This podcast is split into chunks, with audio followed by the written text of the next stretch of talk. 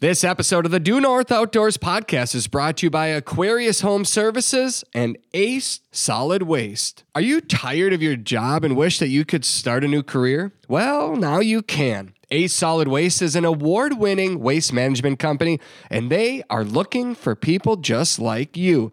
Ace Solid Waste has over 60 years of experience servicing customers in the Minneapolis metro area, and their company is growing.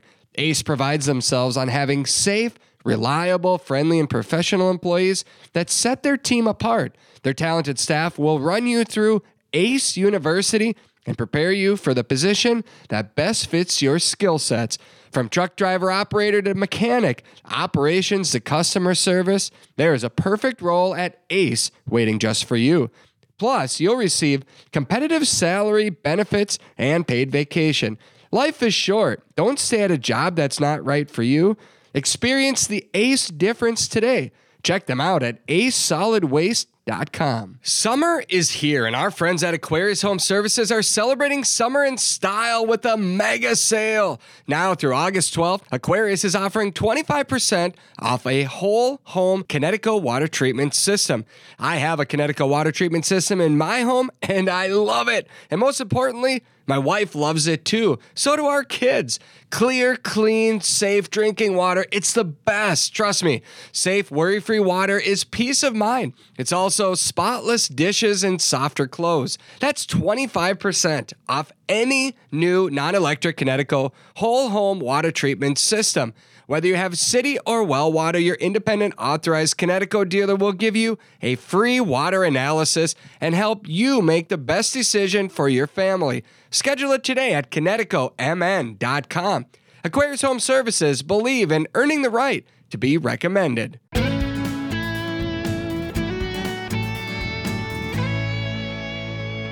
Hello, everybody. Welcome back to another episode of the Due North Outdoors podcast. I am one of your hosts, Natalie Dillon, joined by our secondary host, just kidding, Travis, our other e- equal level host, Travis Frank. And we're joined in studio by a guest today, Kristen Glazer, better known as Expedition Kristen. And it's going to be a great episode. We're going to be talking about all things Minnesota weekend getaways.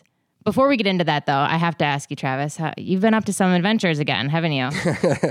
Try to always, I'm always up to an adventure of some kind.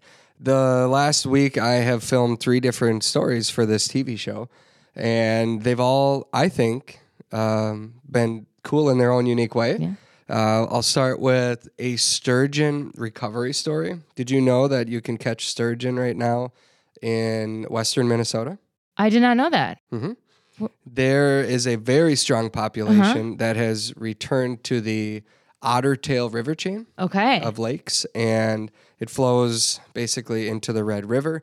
Once upon a time, before we altered the flow of the waters out of those that lake chain system, sturgeon would come and go, and they would spawn, and eventually they were over harvested. They were extinct in these waters, and the DNR had brought them back.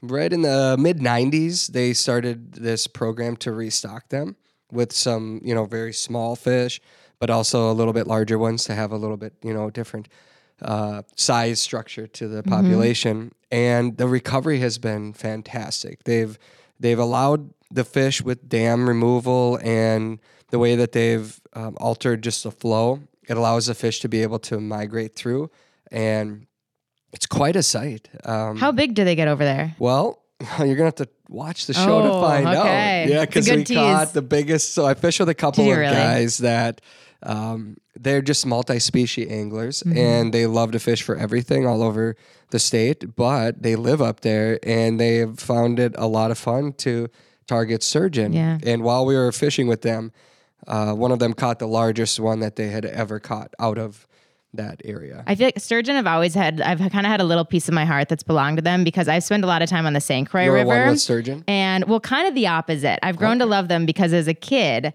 I remember my older siblings told me that there were sturgeon in the St. Croix River that we used to spend a ton of time and, and still do swimming on and you know fishing on, boating on, whatever. And when they told me how big they would get, I think at the time I was told, you know, bigger than you. And I didn't believe it for a mm-hmm. long time. And then when my parents said, yeah, they are actually in here and they're that big, I've been fascinated and Yeah. terrified as a kid, grown into fascination. But now, you know, I see out west how, you know, people catch them. It's They, amazing. even though you know how big they are, mm-hmm. and they're these just like kind of docile creatures, but they're they're dinosaurs. giants. yeah. Gentle giants. Absolutely. They are harmless. They will they are bottom feeders. They mm-hmm. to target them, the best approach is to take a big weight and then like a one foot leader off of that weight and a plain hook and a bunch of night crawlers mm-hmm. and maybe a minnow or two cut in half for extra scent. Um, I have fished them out west actually on the Snake mm-hmm. River in Idaho. And you're talking 10, 12 foot Yeah, long yeah. fish, and they're amazing. And it's the same thing out there night crawlers and cut up minnows. And this one guy I fished with, he had this thing, it's called the, the Big Daddy Sauce. and sounds about was- right. yeah, he had his, his own homemade, uh, his own jar with, with his bait soaking overnight inside of it. And I don't know what is in it, but you just need something that smells because they've got these tentacles that hang down and it picks up the smell in the water. And it's fascinating. But when you hook into one, there's no other fish in the Midwest that will have the power and the fight that a sturgeon will have. Muskies are, as you know, mm-hmm. very exciting, but it's intense for a short window. Mm-hmm. Sturgeon are power. It's a marathon and it's fun. Mm-hmm. And it was funny. There was a couple of older gentlemen that pulled up and um, like grumpy old men style. It was awesome. and they even had the hat, you know, like it just was perfect. Tossed their anchor out and they were 30, 30 yards from us. And we're like, they're totally going to catch one right away because we're waiting for Yeah. the camera, you know. yeah. And Sure enough. Of course, of and he's got this old Zebco reel, and this sturgeon just goes, goes, and then the reel blows up. And then a buddy's yelling at him, I told you you should have used my rod because that's how much power it got Yeah. away because this reel literally broke right there. Yeah. And then, um, yeah, we recorded all that. So Cool. that may or may not make the episode. But yeah, we caught a couple of them. Uh, I met with the DNR. He kind of told me the backstory. Um, and how these fish migrate and what they've done to bring them back. And he's, you know, the DNR that was working on this is just like super pumped because it's been 120 years since a, a sturgeon has been documented spawning in that system. And they just recorded that. And he was there and That's saw awesome. it firsthand. And he videoed it and he gave me the video. So we'll be able to see the first time that's happened in that system in Wow. 120 years. That's impressive. And it's one of those great success stories. I'm glad to be able to tell the story about it. Cool. Mm-hmm. Look forward to it. Yeah. And then, yeah, fast forward like 48 hours, and I'm on the Mississippi River with um, David Holmes, is the captain's name. Young kid out of college, started guiding full time. And it kind of reminded me of me a little bit because that's what I did. Yeah. You know, I started guiding in high school, and I just love when I see kids that have that passion and, and chase Yeah. it. And he strictly fishes muskies and smallmouth bass on the rivers, the Min- Mississippi and the St. Croix. Mm-hmm. And I mean, he fishes other rivers too, but that's where he guides. And it's a fun day just spending a day in, in his jet boat. Yeah. You know, you're cruising through past big boulders and narrow stretches of the Mississippi River, and you feel like you're, you know, like you're so far removed from anything, but you're right in central Minnesota, and you know, it's it's just beautiful water, pristine water flowing, and we caught some big bass, Yeah. and um, another great day spent.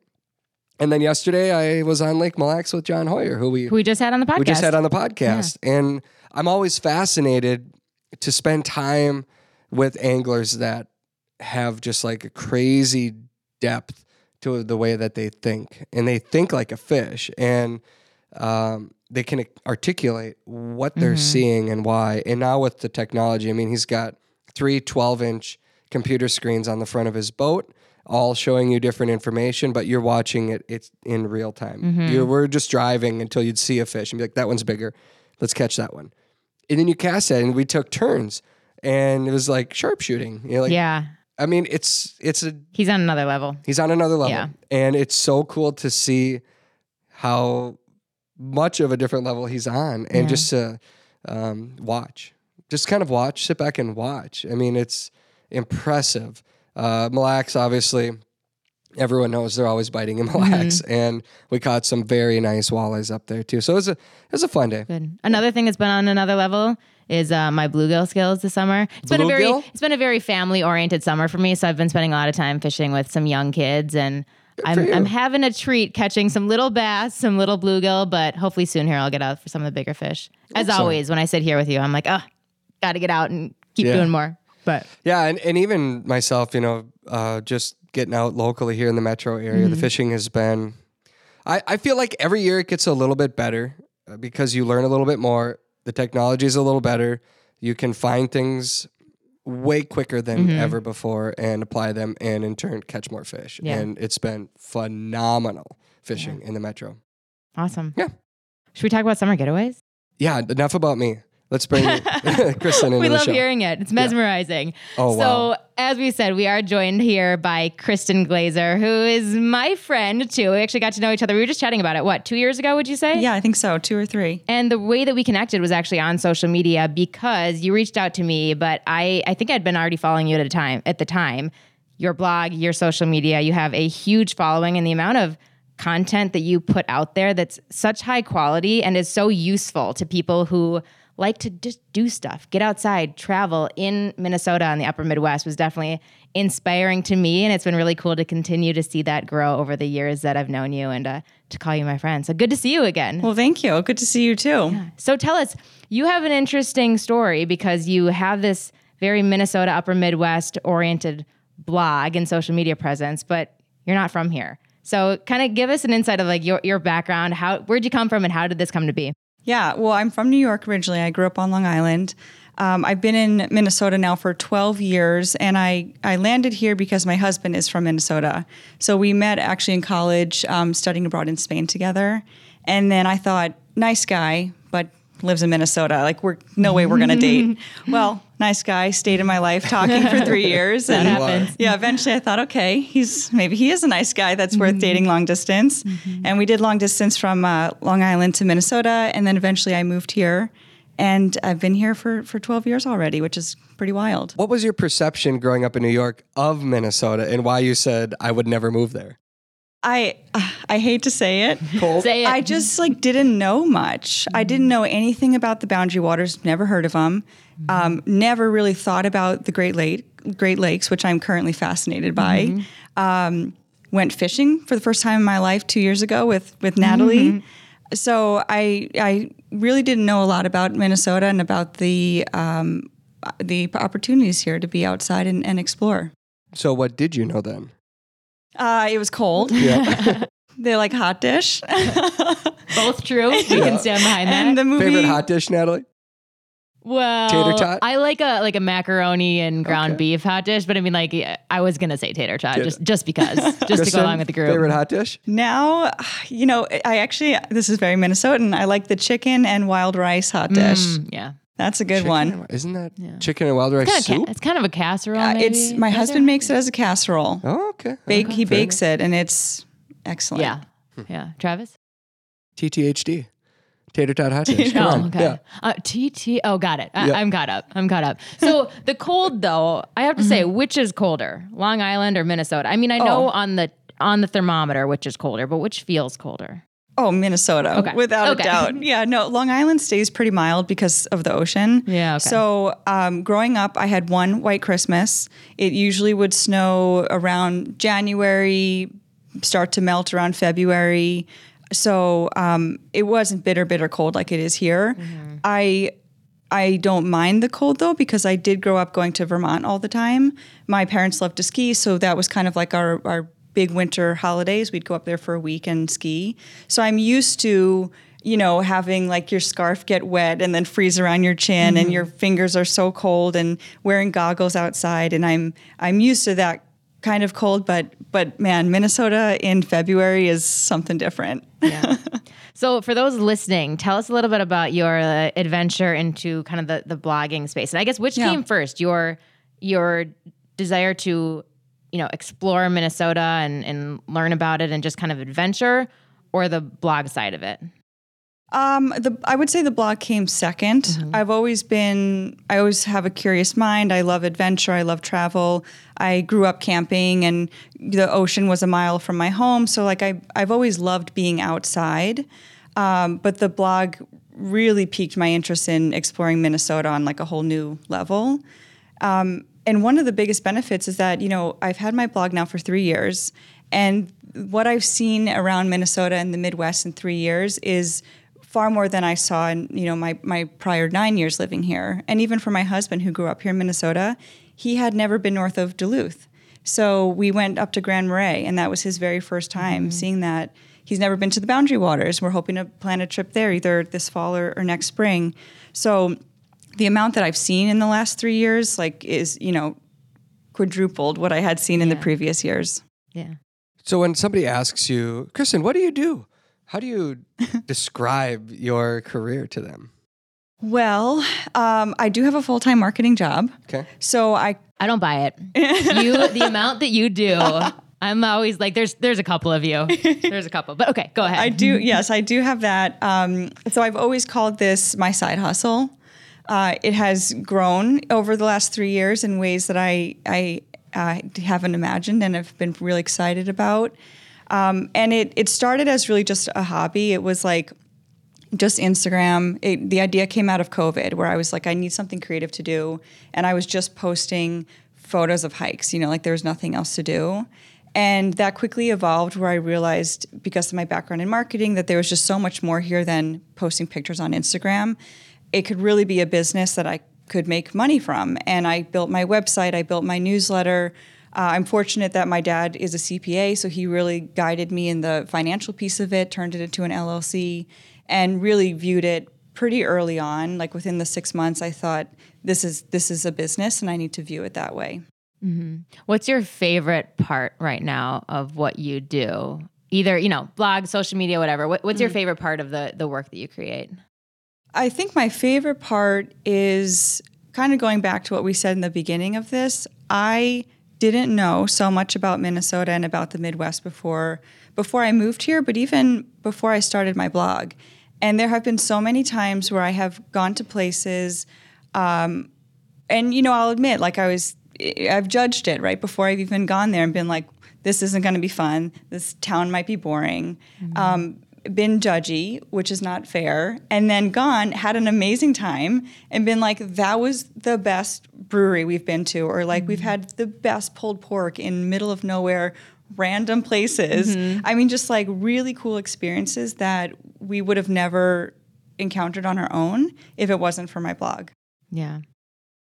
I would ask what, you know, there's so well, I can preface this by saying that Kristen and I we, we've obviously we've grown a friendship. So we've talked about a lot of this stuff over the years, but I you know, there's so many people out there that want to do what you're doing, that they want to create blogs, create social media content that, you know, grows, not just for, you know, to, to get the followers from it, but that it's content that people really resonate with. And I think that that's something that you've always done from the beginning is what you put out there. It's so tailored towards what's going to help people? You know what information do they actually need? It's not just you can tell that there's so much intention behind it.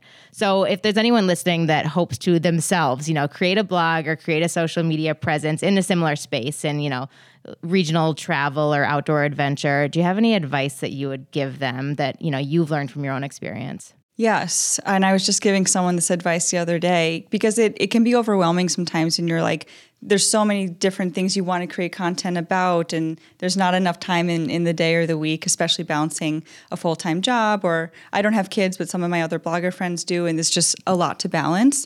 And I always say, uh, do what is sustainable and, and realistic. And that for me, you know, my blog has always been focused on Minnesota mostly because that's where I live and that's where mm. I'm exploring. I'm not going to focus on Europe when I go there once every few years, you know? Mm-hmm. Um, so focus on what you do, what's realistic, what makes sense for the time you have, your interests, your budget. And then the followers that you get will share those interests too, because that's authentic content that you're sharing, that you know mm-hmm. about, and that you're doing on a regular basis. yeah How do you keep it personal when there's business expectations put on you? What do you mean by that? Well, like if if you're doing this as a job, you know, and there's a monetary you're once there's money exchanging hands, there's expectations put on you. But yet you still have to be you to deliver content that is true to you, that is who you are, you know? And um, how do you find that balance working with the whole traveling, being you, but yet you're also on the clock for a lot of this, right? Yeah. You know, that's an interesting question. I think for the most part, when I'm working with PR firms or with um, marketing departments that might be internal for a company, they understand that real and authentic content performs best. So I might be given guidelines, but often they'll say, you know, use your own words, turn this into something that feels authentic to you and that would resonate with your followers. I I don't think I've encountered something that's been so rigid where it felt like it totally wasn't me.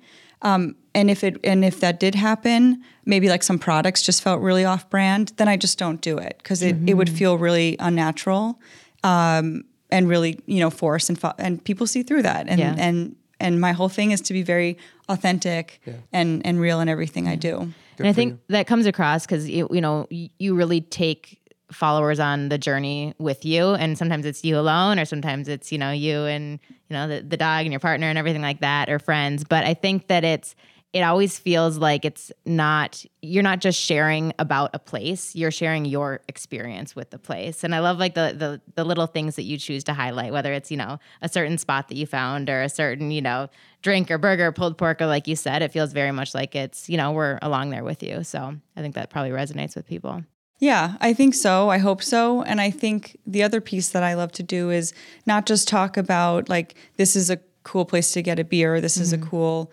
um, restaurant, but I love telling people's stories. So, like, who started this brewery and why, and where did they come up with this name, and you know what was their journey to get here? And um, I really like meeting people that are behind the business and then sharing their story. So, um, give us an example. It, social media handle would be Expedition Kristen. Uh, what are the blog websites named? So everything falls under that. So my website is expeditionkristen.com. And then all of my social channels TikTok, Instagram, Facebook, Pinterest are Expedition Kristen. How often are you updating? Um, depends on the channel. Okay. Instagram is nearly daily, Okay. multiple times a day. Um, and then the other ones are a few times a week. Blog posts are currently at a twice a month cadence. Are people still uh, fascinated with blogs like they were before Facebook and Instagram became such an addiction? I would say yes and no. I think um, in a lot of ways, people just want the TikTok video. Like, give me the five seconds. You literally have three seconds to get their attention. Otherwise, they move on to the next one. So, in a lot of ways, people just want the quick, really to the point video and they're done. But in other ways, I think when you're researching a place and you're really trying to plan a trip, you want a blog post to really get into it. And I talk about pros and cons and avoid this. And I think um, for planning bigger trips, that content is is important. Yeah. I'd say I I use blogs. It's always for me when planning a trip or when looking up something specific. And it is nice to get that extra cuz yeah, social media like Instagram and I don't I don't really do the the TikToks, but those not a places I'm not no, not a TikToker. Um but yeah, that's good for small bits of information, or small to medium, and you know, entertainment like there's stuff. no but- real information on TikTok. It's just, are you entertained or are you not? Yeah, yeah. So the blog, I mean, blogs are really great places to go, especially for yeah those those the travel tips, the what to do, what not to do, and you know, uh, to me, something that I always find interesting is it's kind of a fine line, and as somebody that like I too like to you know share the places that I go with an audience, but it's always when I myself am planning to go on a trip, I do like to do research and to kind of know what to expect and make my plan. But there's also that element of discovery that can in today's world when every single thing, you know, we have the the location on Google Maps and 100 pictures to go with it that you can kind of lose that sense of discovery. Do you know what I mean? Yeah. Do you ever think about that with your work that like do you ever like not share things because you want to leave them a surprise to people or is that something that you Um, I wouldn't say I I I wouldn't share them because I want to leave them as a surprise to other people. But I will say on the flip side of that, I have had moments where I've seen so many photos and I've read so much about it that when I get there, it's disappointing. Yeah. And and that's a real bummer when you're like, this is cool, like this view is beautiful or whatever it is. But that photo I saw that was probably really edited in Photoshop made me think that this was going to be like way better. Yeah. And that's a bummer when you can lose some appreciation because you've just seen too much already. What um, what are some of your let's do f- favorite destinations that you've experienced in Minnesota, and then some of your worst ones. you choose which one you're going to start with. I didn't tell you to prepare any of your worst ones. Favorites. Um, I would I would easily have to say the Boundary Waters. Um, it's unlike any place I've ever been in the world. And um, fun fact, Natalie and I went together last year. It was our very first time, and we went with two other women who were very very knowledgeable and experienced, and um, experiencing that together with this group of women was just fantastic.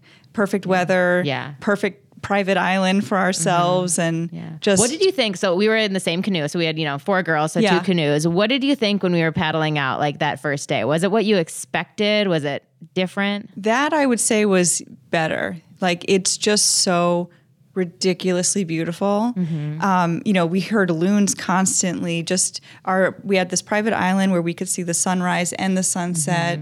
Um, the group of women that we were with were just so much fun and so knowledgeable, and um, that blew my expectations. Yeah, I've thought it was nice that. too because we were there. It was almost exactly a year ago, a little bit more though. It was maybe it was early June. Yeah. It was in June sometime. So it was on the earlier side for up there. We had perfect weather. It was a little bit buggy though, and I know it can that get my next worse. question. We had some skeeters that, you know, were well fed while we were there. Let's just say that. But that was nice. We we kind of took that at account and we did find a campsite that was very exposed. So um, any of the breeze that did come through, it was, you know, super rocky, like in a pretty high, you know, up off of the water. So there was a couple mornings that were like a little tough. Like there was a couple, I, I'm an early riser and I always like to like get up, you know, when the sun is rising or a little bit before and like go down to the water and you know have my quiet time and stuff. And there was a couple we were sharing a tent, right? We Yeah. were sharing a tent, but you Yeah. got you were up like two hours before me, Yeah. Yeah, so I think I slept through that. but I think that there was one or two mornings that I got up, unzipped the tent, I got like my journal and my devotional and went down to the water. And like four minutes later, went back to the tent and because it was like I can't do this right now. But overall, it was pretty good, and I mean, we had a ton of fun up there. It was really cool doing that in, in a girls' trip too. I don't know if if either of the other two women we were with had done it in in a girls' trip, but it was it was really just fun from start to finish. What was your highlight of our trip up there? My highlight, um, hmm. I mean, While- so while you're so much of of it. What was yours? My highlight was cooking at the end of the evening together as a group, specifically those banana boats. So, obviously, this was one of my creations. So, I'm, of course, probably more excited about it than everybody else. But um, we celebrated a birthday up there. So, made these little, like, uh, this isn't my idea, by the way. I found this, hey, hey, go figure. I think I found this on a blog. So, there you go. But you take a banana and you slice through it only through the top peel. So you kind of take it like, let's say it looks like a smiley face, right? You t- cut through the top of it, but you don't go through the bottom peel. You kind of open it up and you fill it with like, you can do chocolate, nuts, marshmallows. I think I had like coconut flakes. You put tinfoil all around it and throw it on top of the fire, hmm. and it melts and gets all ooey gooey. And you peel it open. We probably had it on there for like maybe 20 minutes or so and you scoop it out with a spoon. It is the banana. most. Mm-hmm. Deli- it tastes like a banana split, but you don't have the ice cream. And didn't we stick a candle in it? We stuck some candles in yeah, it. Yeah, for the birthday girl. yeah. So y- that I mean those type of things. I mean it's not and it's not about the food as always, but it's just about that like that community feeling. You've had a hard day of paddling, been moving, or you know tired in the best of ways, and getting those moments. And I think I mean that's what's so special for so many people. And I'm sure you've experienced this too, Travis, about the boundary waters. It's like there aren't distractions. You don't have the nobody's got their phones hopefully anymore. I don't know. I was so have- bummed when they put up enough towers for Yeah. my friends and I to get signal. Yeah, that's it's a shame. It is. But in any case, there's no TVs. There's mm-hmm. no, you know, should we go to this place or that place? There's no activities. It's like okay, the four of us or the six of us or the two of us, we're- we're right here right now, and the the conversations that you have, and yeah, just that like experience of just being there with people is like always what you know stands out to me with camping anywhere. Well, I was just there uh, two and a half weeks ago, I think, or three weeks ago now. And I don't know that we dug into this much on the last show. Maybe we did, but that was a big topic of conversation for us at night. Us, we've been going same group of guys now for twenty plus years, and we're at a point now where we can start bringing our children with.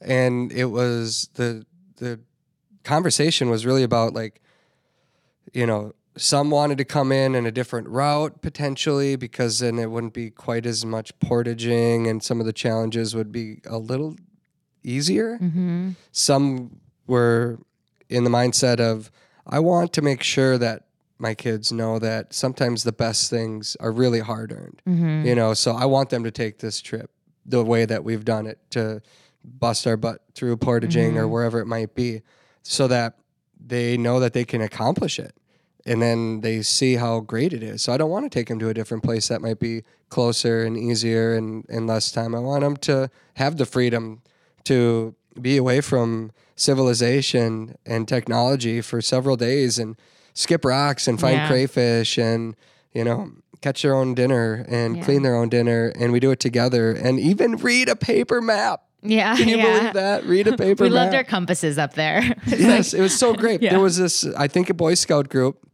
We're sitting on our island at our campsite, and we're looking out, and there's three canoes come up, and they were all, let's say, like 13 year old boys. And then there was a canoe with two adult dads in it, mm-hmm. and they were just sitting back in their canoe. All all three of the other canoes came together, and they were all trying to figure out the paper map. And the mm-hmm. dads probably knew where they were going, but they mm-hmm. didn't say anything. They stood about 25 yards behind them, not paddling, just listening and, and mm-hmm. watching and letting the kids mm. learn together. That's great. And That's awesome. It's so important. And I I think, you know, for me, I left knowing there's a time and a place to bring my kids up there to experience that kind of thing. And I don't want to force them to go er, too early because I don't want to burn out and be like, ah, that was awful. Bugs, all Yeah. that work. But also, like my oldest, he's ready for that kind of adventure. And I don't want to deprive him of that. If I don't show him mm-hmm. that, who's going to? It might, Yeah. maybe nobody will. So it's important to me to share these kind of things. And I'm, I'm glad that you, you girls went up there. And I'm, I'm like, we've been meaning to talk about your trip for a year. I Natalie. know. We haven't I done know. this. I need to like conversation refresh. You've probably, Kristen, you've probably been refreshing your memory on it a little bit more than I have. But yeah, we, I mean, it's funny, like, you know, like what, what you remember isn't like the highlights is what you remember, like certain things, you know, either moments that were like really tough or really great. And I just like when I think back on that trip again, it was just like pure fun. Mm-hmm. We like even just like swimming in the water up there and like jumping, you know, off the, you know, super safe, not too high, but like rocks and into the water and just like Cliff the jump? cool, yeah. I mean, like no, like two feet off the ground. It wasn't that much, but Well, we but jumped. Just, yeah, just like the the joy of it up there. And I think for us too is we went in in an area that I think we're expecting to see more people than we did because it's a fairly like you know straight shot and easy place to get to, and we saw like very few people. Maybe it was partly like being there early in the season too.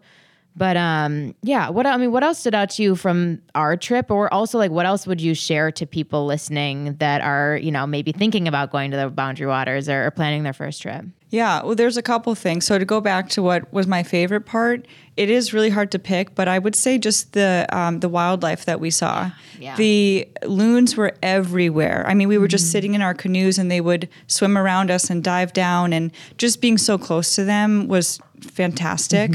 Um, so many bald eagles, uh, grouse walking around our camping our campsite, just Drumming being away. around the nature like that in just such um, a beautiful, calm, uh, uninterrupted way was was my favorite part for sure. Yeah.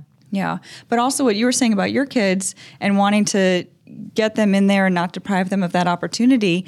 I kind of feel that way with my husband because he's from Minnesota, never been. His family, they're not really big outdoors people. His friends are not really big outdoors camping people. And he's really intrigued by the Boundary Waters because of my trip and my blog and what I've written about it and um, some other bloggers that he's discovered on his own.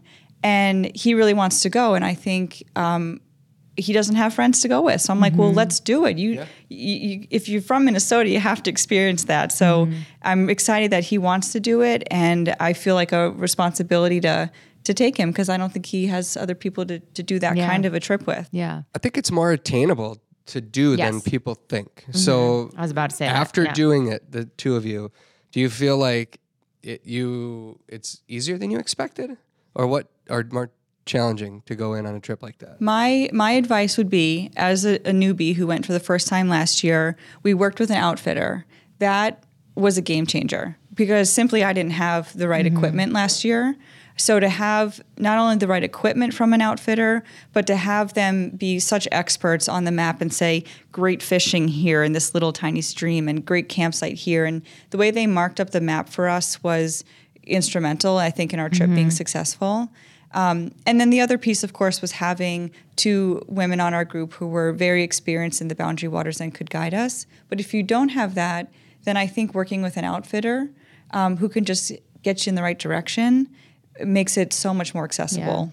My experience was a little different because I f- somehow hadn't been to the Boundary Waters before, but I've camped quite a bit. So the whole, you know, the camping side of things, I felt, you know, was right in my wheelhouse. But I, I'd say, and I've been up near the Boundary Waters many times, but it, you know, it's one of those things that as a Minnesotan who loves the outdoors and loves camping has always been, you know, on on. I've had this image of it in my mind forever, and I would say going there even though I had a lot of experience camping and had done kind of all the stuff we were doing many times before, I had this little piece of me that did think like boundary waters, you you know, you have to be super prepared for. And I think that's almost like growing up as a kid, thinking like, oh, it's this like far off, distant place that, you know, I don't know, you have to have all this experience for. And I couldn't believe as we started paddling out, like some of the first campsites that were that we saw that was like, you know, anyone with a little bit of prep and a little bit of knowledge and equipment and again working through an outfitter like you can get to this campsite like you can make it work so that was something that for me was really encouraging as somebody that like I myself like to try to make you know outdoors accessible and available as best I can, or at least you know the, the skill set available to people. So seeing how it's like, yeah, I think most people could do this. It was exciting for me to see. You have any bears in your campsite? No, No, and no moose. we I did. really we took to all the precautions though. You know, we hung our food We did and we did all them, the yeah. things, but I had one walk no. by. Did you? Did you? you say Yeah, I woke up to a noise at middle of the night, like 2 a.m. or something, Yeah. and I could just hear This it. trip? Yeah, and my buddies are snoring in the other camper or in the other uh, Yeah. uh, tent, and I I actually had a smaller tent. I was by myself, and I could just hear this thing moving, and Did you know right away? Like, were you? well, I woke up to this noise, and then I was you know like startled awake, and then it was just like, what's going on? And it's quiet, it's dark. And I can just feel this thing. And I don't know for sure if it was a bear, but you know, they've got that paw and they're very quiet Yeah. they walk. You could just feel it like moving along the side. And I kept thinking, what am I going to do if it like pokes its head in here? And then in my mind, I'm like, I'm going to punch it in the snout. Yeah. But is that really a good idea? Because now I've made the bear mad. Do I just let him kind of like nose around a little bit and true. walk? Because I felt like he was or she was within about five feet of my tent, maybe Oh closer. yeah. goodness. Did you Did you- have any kind of scented things or food Bear or anything in your or- tent? We're very good at fishing, Natalie. They smelt Yeah. the fish. Oh, yeah. yeah, yeah. There was more than enough Yeah. attractant in Yeah. our campsite. Wow. We'll just Yeah. say that. But in over enough. 20 years, we've only had a bear come in one time. Yeah. So we were to the point where like they don't even exist. You don't Yeah, have to yeah, worry. you know, and every year we go in the permit, get the permits, and they're like, Yeah. oh, there's some bears over here at the campsites. And we're like, Yeah. that's where we're going then because I mm-hmm. want to see you a wanna bear. see 'em. Oh my god. Yeah. Anyway, I didn't get up and the noise like the just kind of moved along and I was like I fell back asleep and the next morning I go, "Did anybody hear the bear in the campsite last night or was it just me?" And then one of the guys like, "I heard something for Yeah. sure. I didn't get out of the tent to look. I just let it go." I was like, I Yeah. did the same thing. Anyway, So we could talk about the boundary waters, I think, for like four more hours, but Yeah. I know you came prepared with other places you'd recommend people visit in Minnesota this summer. So we've started with the boundary waters. Where are you taking us next? So I would take you to a different kind of landscape and topography, which would be the bluff region. Um, another area had no clue that Minnesota had that kind of landscape, um, and have been there now a few different times to like the Red Wing area, Winona, and La Crosse, Wisconsin. Uh, and it's just so interesting, and it's so so different. You're you know you're like driving around fields, and then all of a sudden the landscape just changes in this really dramatic way. Yeah. And I think uh, I think the Minnesota side is a little bit more interesting, but what's cool to do is to cross over to Wisconsin and then look at the Minnesota landscape, especially in the fall time. Yeah. What types of activities when you go there do you like to do? Like I'm, I'm assuming you spend some time maybe in Red Wing or in the towns and some time outside. Like what what, Mm-hmm. Yeah. what excites you in that yeah, region? that's kind of my typical blend. Is Mm-hmm. like start off with a hike. Um, there's a lot of great hikes in that area through Mm-hmm. through the Bluff region. Any that you know by name or Yes. Okay. Um, the Barn Bluff is the main one in Red Wing. Okay. And then Grandad Bluff Park is Okay. the one in La Crosse. Both are, I think, beautiful year round, but like particularly stunning in the fall. Mm-hmm. And then, um, so like in Red Wing, that town is super cute. There's um, breweries are kind of like our thing, so Yeah. we just love to always find the brewery in town and you know try a flight, and it just Mm-hmm. is a easy way to kind of introduce yourself to the locals and the town and the Mm-hmm. the atmosphere and energy. There's a winery, I think it's called Falcon. Falcon Winery or something like that in Red Wing. Mm-hmm. Um, there's a beautiful park along the Mississippi River. You can just walk around there, grab some donuts at the bakery, and bring it down to the park. And um, a lot of great shops. One one is called uh, Uf, Uffda, I think it's called. it's seems sup- about right. Yeah, Yeah. super um, Scandinavian stuff, and um, just like really beautiful clothing and jewelry and and um, you know plates and and things like Yeah. that. So just a really fun town to walk around. Do you know you recommended ideally fall? Does it get pretty? Does it get pretty busy there in the fall, or is it a place that you'd want to go? Is it more of a weekend place, or somewhere that you'd, if you can, try to get there on like a Friday or Monday, or does it matter? It depends on the energy you're looking for. So, Mm-hmm. like for example, in La Crosse, we're already planning to go um, for Oktoberfest. So, like, it's going to be super fun and super beautiful, but it will also probably be a zoo. Mm-hmm. Yeah, yeah, So it depends on you know if you want to go when it's less crowded, then don't go during one of those big events or Mm-hmm. go on a weekday. But if you want to experience that energy and the culture, then you know those events can be a lot of fun. yeah. And how far? I'm trying to remember. How far is that drive if, if somebody lives in like the Twin Cities? It's like hour, two hours. Okay. Two hours. Yeah, about Yeah. two hours. Depends on where you're, what part of the city you're in. Yeah. So probably easy to do, of course, for a weekend, but even like depending on where you where you live, if you are in the Twin Cities, it could be even a day trip. Yeah, I did it for a day trip once with a, a friend. We just went early and spent the whole day there and came back around dinner time. Mm-hmm. Has anyone, either of you two been to Lanesboro? I have not, but No. I, I've heard about it. If you're going to do like a bed and breakfast getaway, it's maybe one of the cutest towns in Minnesota. Is it down Just in so- that, that region? It is. Yeah. It's Lanesboro. unbelievably beautiful. Yes. Just a tiny little town down there. Yeah. I know my other blogger friends have been, so that's where I've seen it on Instagram, but I haven't been myself. Really? Eh, I might have to put it on your Add it to the list. is there There there a specific bed and breakfast that we need to know about? No, look I'm it not a blogger. I Okay, am not. okay, I just okay. have been there. I love. I it's- see Kristen making notes right now. I can't wait to like in a month see this I pop don't up on remember Expedition details Kristen. very well, and I don't remember names very well. I'm sorry. All good. That's what we have Kristen for. I'll Um, figure it out. cool. So the Bluff region. Yeah. And I love that we we started off at the very far north side and Mm-hmm. almost at the opposite side of the state. Cool. It's on our list. What do you have next? Well, then I would take you over to the southwest corner, which again I think I think it's so interesting how the landscape changes um, so so much across Minnesota. But in um, Luverne, have you guys ever been there? Yeah, La- Luverne. It has the uh, Blue Mounds State Park, which Okay. is mostly prairie, lots of tall, golden, beautiful grasses, especially around the evening light. Um, and then there's bison in that state park. And I think bison are just so cool. So that's a beautiful place to camp and explore. Um, and then there is a little town in there that has like a drive in movie theater, brewery. That's a theme. I like breweries. Um, a little like drive up um, ice cream and burger joint. And just like a, you feel like you're walking into the 50s or 60s in that town. So if somebody wants to experience the bison, what do they need to do? Where do they? Is it? Where, where would they go? Are there hiking paths through it? Or there are explain- there are trails um, and you're like more likely to see them in some areas but you know nothing is guaranteed because they're there's hundreds of acres that they're roaming. So it's not like, you know, a fenced in area that you walk up to. If you really want to see them, then you should go to Mankato. Um, I'm blanking on the name of that state park right now. I know what you're talking about. I'll find it here in a Yeah. second. So did you tell us about your experience? You got to see them when you were there? I did, yeah. Okay. Yeah. Um, so I went with, uh, that was actually another girl. Minneopa. Minneopa. That one's really that. fun if you just like want to guarantee that you'll see bison because you just drive through it. Um, it should take you like five minutes, and there I don't know twenty or thirty of them. So you stay in your car the whole time, but very cool to get some photos of them and get really close, and then you can hop over to the other side of the park and hike around, and there's um, a beautiful waterfall. Wow. Yeah, but at, in Luverne, um, that was I went with like 20 women on this uh, camping trip, and that was I didn't know anybody except the woman who was leading it, and that was just super fun. We just um, spent a lot of time in the park, camped in there, and then um, one evening went into town for that brewery and the drive-in movie theater. Mm-hmm. Yeah. Uh, first time seeing a bison. What was your thought? Was it bigger than you expected? Different? I think the first time I saw a bison, I was in sixth grade in Yellowstone. Um, but seeing them so close at Minneopa was very cool. Yeah. Very, very cool. It's kind of startling.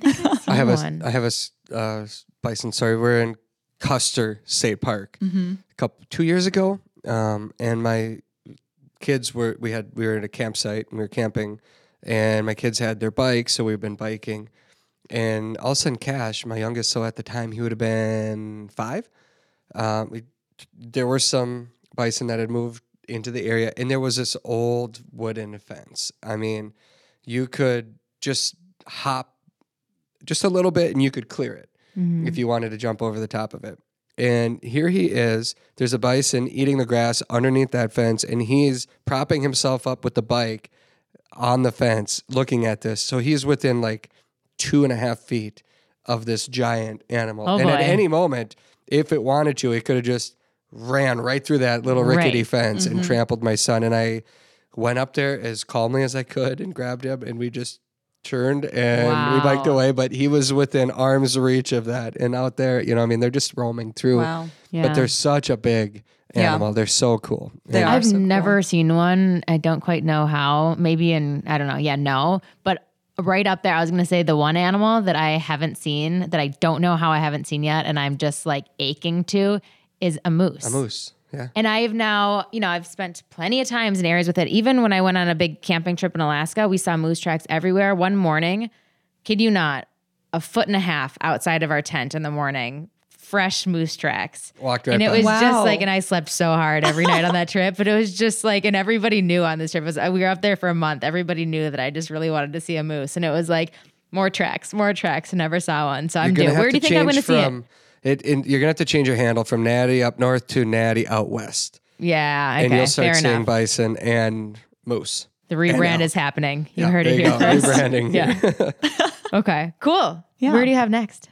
Well, I chose um, Duluth.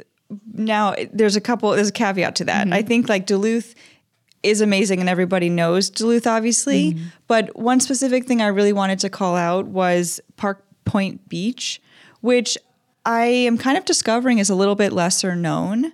It's on Canal Point, so you cross over the lift bridge, get onto that little uh, little island, and then you drive out to the very very end of it. And the reason it's so fascinating for me is because it reminds me so much of the beaches I grew up on on Long Island. Oh, I bet. Yeah. And my mom was here last fall, and I took her up to Duluth for the weekend, and and we drove out there, and it's like sandy beaches, so it's not your normal North Shore rocks and agates and all that. It's like really sand, and it's a light white color. There's tall grasses. Uh, there's like dunes. There's a fences that hold the sand in place, which is all over Long Island beaches. There were seagulls. Yeah. Uh, there were shells. The, of course, the waves are crashing from Lake Superior, and it was just like this moment of this feels like the beaches I went to on Long Island. I feel really at home here. yeah, I can totally. So I've been there, I think just once before, but it was in very late October. So it was like, and it was windy and it was cold. I think there was like a little bit of like icy rain too, but it was just, so one of my girlfriends and I went, I think we were, I forget. I've done so many trips up there, but we were somewhere north on the North Shore and we were just passing through Duluth. But I'll say one thing driving out there, I don't know if you had this experience, but we kind of felt like maybe we were going, you're, driving kind of through neighborhoods on the way out there. So after you go under the lift bridge. So it kind of feels like, I remember we thought like we, we didn't know if we were going the right way or not. So I'd say that to anyone listening. If you're like headed out there and you're like, this doesn't feel quite right, just keep going and you'll find it. But we were the only two people on the beach. And you talk about like out east, it was cold, it was super windy, and that like that was 100% our experience too. But even I'd say, even though we weren't trying to like swim or you know sit on the beach or anything just like walking along the beach it's mm-hmm. beautiful and it does feel very different actually than the other you know beaches or the other places that you can get on the water up there Yeah, it, it is so strange. And it, it's interesting because then that's how like the Wisconsin side of it turns into a lot of sand on that side. But even what you just described is like th- I did that so many times at the ocean growing up as a kid. Like we would just wear sweatshirts and sweaters and hats and go to the ocean and bundle up and just to be in that space and listening to the waves crashing and put your feet in the sand is really um, really powerful. I just miss the salt air. That's the only thing that was missing. i suppose I But you know, no sharks, so Yeah. you win some, you lose some. yeah no, no kidding although technically there could be The Great Lakes every are, once in a are while just like they are so amazing that They we're are. just so spoiled that we have them. That Yeah. it's ama- I mean, I, it's one of the most popular destinations, hands down, and that's why. I mean, there's Yeah. so much to love when you just stand there and take it in. Yeah, Yeah. I, I, you know, because I grew up by water, I, I grew up sailing. I grew up as a lifeguard at the beaches. I love water. Like for my mental health, it's just I love being by it. Mm-hmm. And one of the things I didn't realize, kind of going full circle back to the start of this conversation, I didn't realize how much water was in the middle of our country. Yeah. there's so much water here, and I need that really to like be happy and be at peace. And um, I go to the lakes all the time, like just pop over after work with my dog. We go swimming, jump in the lake um, all the time, and I I can't imagine living somewhere that didn't have water. And how lucky are we to have so many, so many beautiful lakes? Yeah. You know, along these lines, I hope I'm not derailing your list of destinations too much, but I know that you love kayaking, which is something that we share. Where's your favorite place in Minnesota to kayak? Do I want to share that? Oh, okay. you can give a, a region or you can make it vague. Yeah, you know what I will say. I think I'll keep that a little bit of a secret. Uh-huh. But I like to find places that aren't popular Mm-hmm. because I don't really like to work hard when I kayak. I like to kind of float Mm-hmm. and just have like a really peaceful time and um, bring some snacks and bring a drink and just like watch the birds. And so I, I usually find like kind of unknown places Yeah.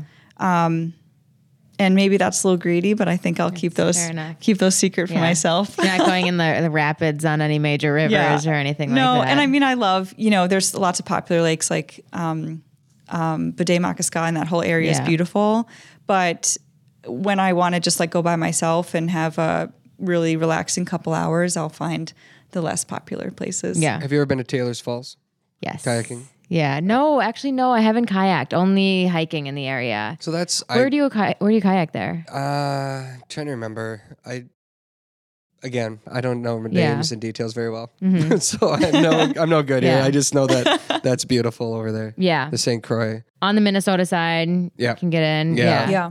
You know, and I wouldn't- also a rafting. We've done a couple of rafting stories down the St. Croix as well. So when even the uh, is it a paddle boat? Is that what it's called? The, no, with the the boat. Those, like, Help me out giant here. ferry yeah, things? The Ferries. pa- the paddle pub on Lake Minnetonka. no, they, they, oh yeah, that's the one that I was talking about. What are those? You can do trips on those ferries. Yes, I Yeah. know those giant white ones. Yeah, with which red I think is a, wheels. probably a, you know fun activity for families and stuff. I Yeah. actually did it as a field trip as a kid. Oh, but, cool. You know, if you're in that area, that's a great and that's yeah, that's close to here too, or not too far. Do we have another one? no, because um, Red Wing and La Crosse I actually combined with my list of five. Can't yeah. forget about La Crosse. Natalie, do you have a favorite destination that you want to add to this list?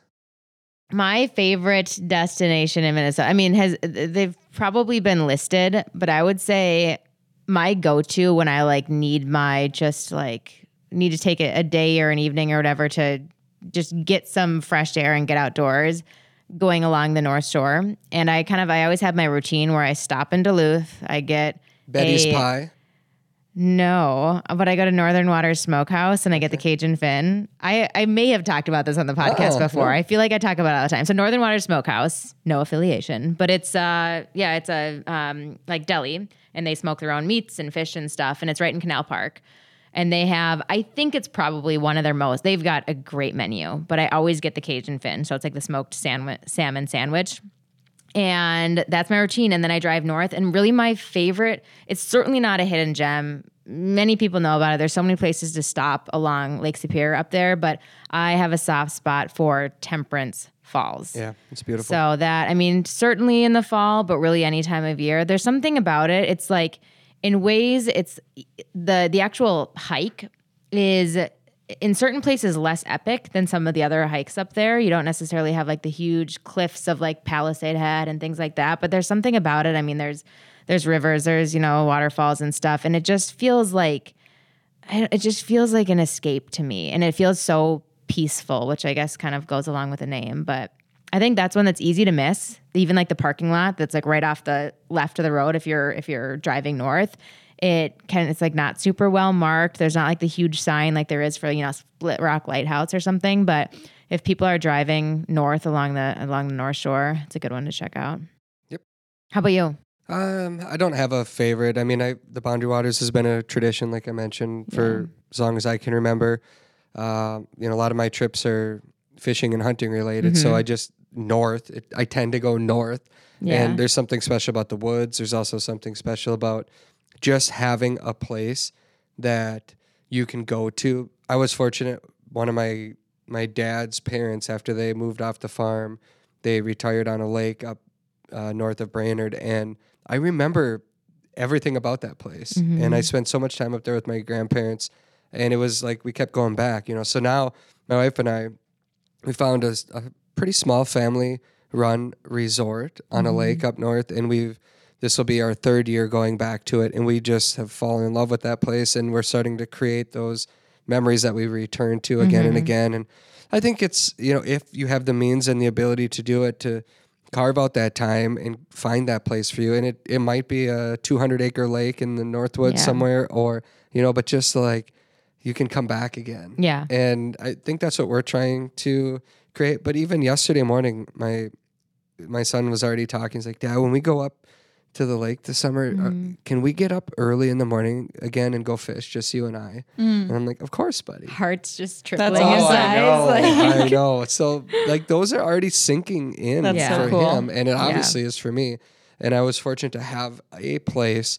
So I think there's no better time than now to find one of those wherever it Yeah. might be for you or for your family to just try to return to again. Yeah. Yeah. Well, Kristen, t- uh, two things really that stood out, you know, to me in the, the last 45 minutes or so is number one, that several of the destinations that you chose are south of the Twin Cities. And obviously, the Twin Cities are my reference point. We know those of you listening, many of you aren't from the Twin Cities, but I think often we do get, I don't know if it's a Minnesota thing or what, but we get drawn north. And it's because we have so much to offer up there. But I think it's a really good reminder that there are a lot of great places to visit in the, the south part of the state.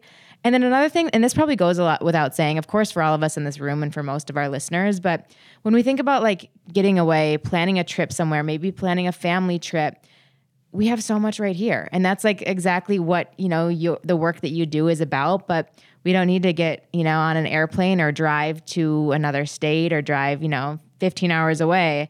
Just right here in Minnesota, even if it's 45 minutes or an hour from where somebody might be living, you can go there, you can spend a couple nights and have an experience that's both memorable for you and the family and that feels like you're getting, you know, really far away. So I think it's a good reminder that there's so much to offer us right here and how fortunate we are.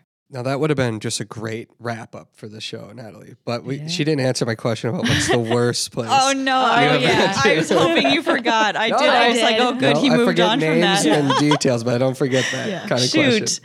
Well, okay, I was thinking, and I I can't think of like one specific town where I was like, this place is just terrible. Armpit. yeah, not, right. Nothing came like that. Um, although it's funny you say that because being from Long Island, the joke is that New Jersey is the armpit of Long Oh, Island yeah. because of how it's shaped. Um, so I thought that's what you're referencing for a second. But you know, I would say um, and this is just for myself to like keep things exciting and fresh is that there's a period of time last year where I felt like the content I was creating was the same. It was like, here's a cool mural, here's a cool brewery, here's a cool hike, copy and paste. And I was getting bored with it. So that's a challenge for me is to like keep finding those hidden gems, keep finding just because they're out there. There's amazing stories, amazing people, unique businesses. Um, and to just keep looking for them because it can feel redundant when you're like producing so much content all the time. But um, you just got to keep looking for those real gems. That's a good reminder for us too, because I- I run into the same thing with television. It's like, oh, I feel like we just are changing the name, but we're, you know, mm-hmm. add a different name, but it's still the same story. And to try to find the the really unique things that are out there or people, mm-hmm. they're all over the place. Mm-hmm. They really are. Any valuable lessons that you've taken away from this three year journey that you've created a business and and traveled all over the place? Yes, and it it's a hard one to admit, um, but I think being a transplant here, I judged too quickly, and I still find myself doing that sometimes, where I'll say like, Ugh, "Do I really want to go there?" You know, like, is this going to be any fun? And I repeatedly have a good time, you know, and maybe it's not always like that was the most amazing wild time, but it was interesting, or I learned something, or um, I experienced something that I didn't even know existed right in our own backyard. And I just have to keep that in mind for myself is to, um, you know, there's a reason why people live in these mm-hmm. towns. There's community, and I and I just have to really make sure that I always stay open minded because um, I can be a little bit quick to judge sometimes, and that's mm-hmm. probably been my biggest lesson. Awesome. It's a good lesson. So we are just about out of time, but before we let listeners go and you go, remind us where can we find you? Pretty much, Expedition Kristen is the name of every social channel uh, Instagram, TikTok, Pinterest, and Facebook. And then my website is expeditionkristen.com. And I have a, a monthly newsletter that drops that you can sign up for on the website. Very Awesome. cool. A lot of ideas there for people to consider. And hopefully you do consider that and you go on one of these expeditions yourself because it's no better time than right now to do it. Right, Natalie? Right. Looking forward to it. All right. Are we done here? I think we're done here. Thank you, Kristen, for joining us. Thanks for having me. We'll be back next time with another episode of the Due North Outdoors podcast.